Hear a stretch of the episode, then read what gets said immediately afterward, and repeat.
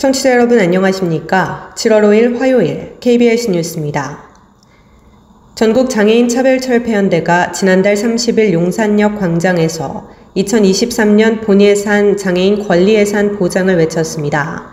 전 장현은 장애 등급제 진짜 폐지를 위해서는 하루 최대 16시간인 서비스 지원 수준을 24시간으로 확대 등 종합조사표 전면 개편이 필요하다고 했습니다.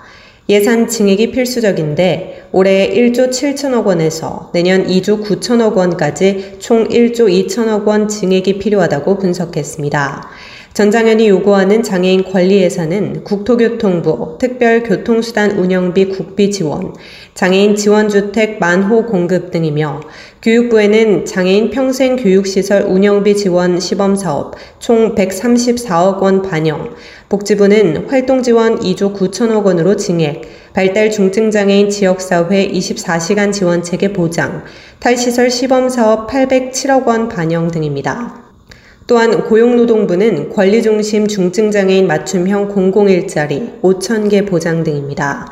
전장현 권달주 상임 공동대표는 문재인 정부 때 약속했던 장애 등급제 폐지 어떻게 됐냐며 예산 없이 어떻게 등급제를 폐지하겠나 오히려 종합조사를 조작해서 활동 지원 시간이 많이 줄었다. 이게 바로 대한민국 복지정책이라며 기재부는 또 검토하고 논의하겠다고 한다. 예산을 갖고 장애인 정책을 희롱하는 꼴이라고 날을 세웠습니다.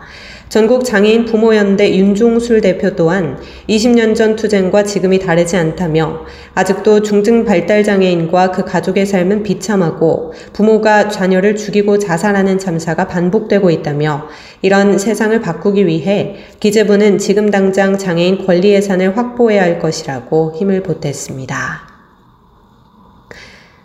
실로암 시청각 장애인 학습 지원센터가 오는 19일 효명 아트홀에서 시청각 장애인의 의사소통 전략이라는 주제로 2022년 해외 전문가 워크숍을 개최합니다. 이번 워크숍은 21일까지 사흘에 걸쳐 애리조나 대학교 특수교육학과 교수인 맥팔랜드 교수와 홍성계 교수가 강연합니다. 맥팔랜드 교수는 지난 35년간 일선 현장에서 시청각 장애와 자폐 스펙트럼을 포함한 중복 장애의 교육적 시스템 변화를 대변하고 있는 인물이며 홍성기 교수는 시각장애 교사 양성 프로그램 코디네이터이자 점자 읽기, 보조기술 및 시각장애 학생의 핵심 커리큘럼 확장 분야에서 연구를 수행했습니다. 강연은 19일 미국에서의 시청각 장애인에 대한 정책 및 일반적 서비스 제공 모형, 20일 시청각 장애인을 대상으로 하는 반다이크 중재 방법의 실제, 21일 시청각 장애 학생 부모의 교육 참여와 가정 환경에서의 중재 전략으로 구성됐습니다. 정지훈 센터장은 해외 전문가 워크숍을 통해 미국의 서비스 정책, 의사소통, 부모 교육으로 구성된 강연을 듣고 우리나라에서도 시청각 장애인 정책 및 부모 교육이 발전하는 계기가 되길 바란다고 전했습니다. 한편 2022년 해외 전문가 워크숍은 오는 15일까지 참가자를 모집합니다. 대구 장애인 차별철폐연대가 지난해 대구시 소재의 한 장애인 거주시설에서 발생한 장애인 사망 사건에 대해 신체적 학대, 방임 등 학대 정황이 확인됐다며 철저한 진실 규명을 촉구했습니다.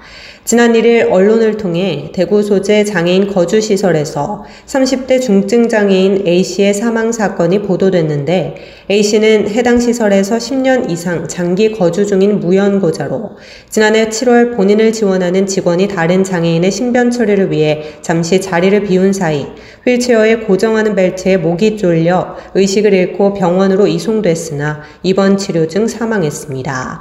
이번 사건을 조사한 대구 장애인 권익 옹호 기관은 재판 중인 관계로 기관의 판단을 별도 언급하지 않았지만 대구 장차연이 장혜영 국회의원실을 통해 확인한 바에 따르면 대구 장애인 권익 옹호 기관은 해당 사건을 점검하며 사망한 고인에 대한 신체적 학대와 방임 정황을 확인했습니다.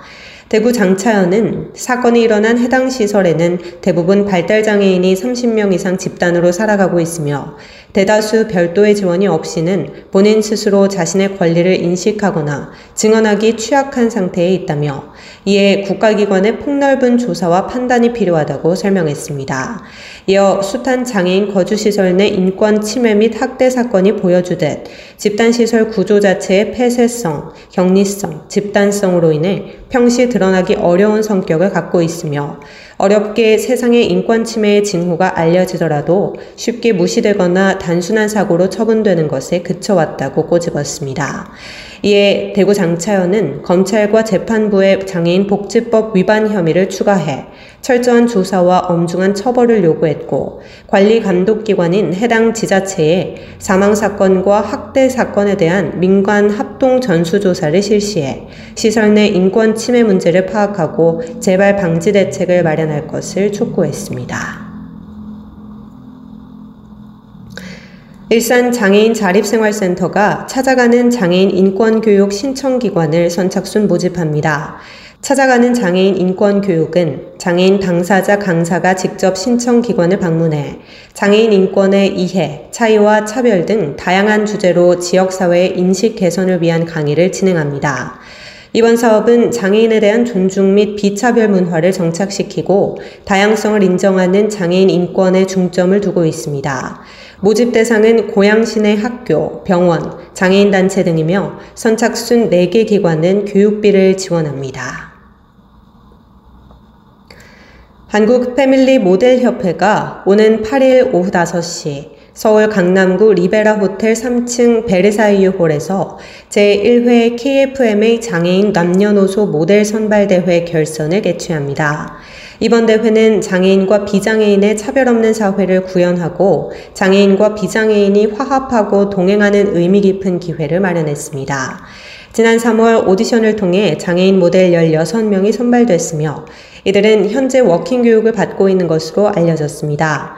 한국 패밀리 모델 협회 관계자는 비장애인의 모델 선발 대회 참가 기회는 많지만 장애인들이 참여해 자신감을 가지고 그들의 재능을 마음껏 뽐낼 수 있는 무대는 전무하다시피 하다며 이제 장애인들이 먹고 사는 문제도 중요하지만 문화예술계의 진출에 자존감을 심어주어야 할 때가 되었다고 전했습니다.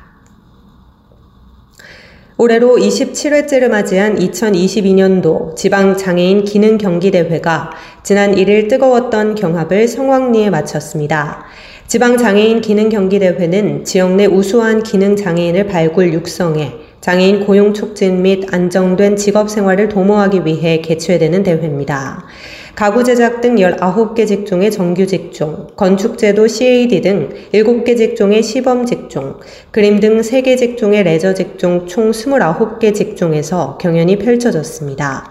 대회는 전국적으로 341개 직종의 경기가 성립됐고 참가자는 총 2,641명이었으며 이 중 금상 315명, 은상 274명, 동상 202명 등 총 790명이 수상의 영광을 누렸습니다. 끝으로 날씨입니다. 전국에 폭염특보가 발효된 가운데 최고 체감온도가 33도에서 35도 내외로 오르며 매우 덥겠고 밤사이 열대야가 나타나는 곳도 많겠으니 폭염 영향 예보를 참고해 피해 없도록 각별히 주의하시기 바랍니다. 내일 아침 최저 기온은 22도에서 26도, 낮 최고 기온은 27도에서 34도가 되겠습니다. 또한 오늘까지 전국 대부분 지역에서 소나기가 내리는 곳이 있겠고 내일 오후부터 밤 사이에도 전국 내륙 대부분 지역에서 소나기가 내리는 곳이 있겠습니다. 소나기에 의한 예상 강수량은 전국적으로 5에서 40mm가 되겠습니다. 이상으로 7월 5일 화요일 KBS 뉴스를 마칩니다. 지금까지 제작의 이창훈, 진행의 조소혜였습니다. 고맙습니다. KBRC.